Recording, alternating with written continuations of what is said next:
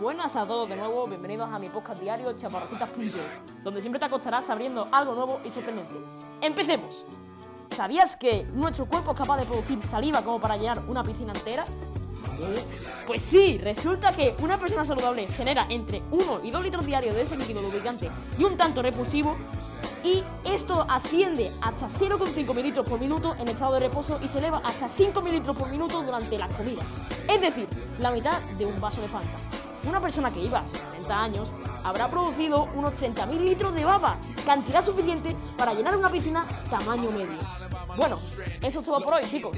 Hoy hemos aprendido que la saliva es un líquido infernal que está en todos lados, llegando a producir 30.000 litros en toda nuestra vida. Bueno, ya saben nuestro lema, aprender es el saber y el saber es aprender.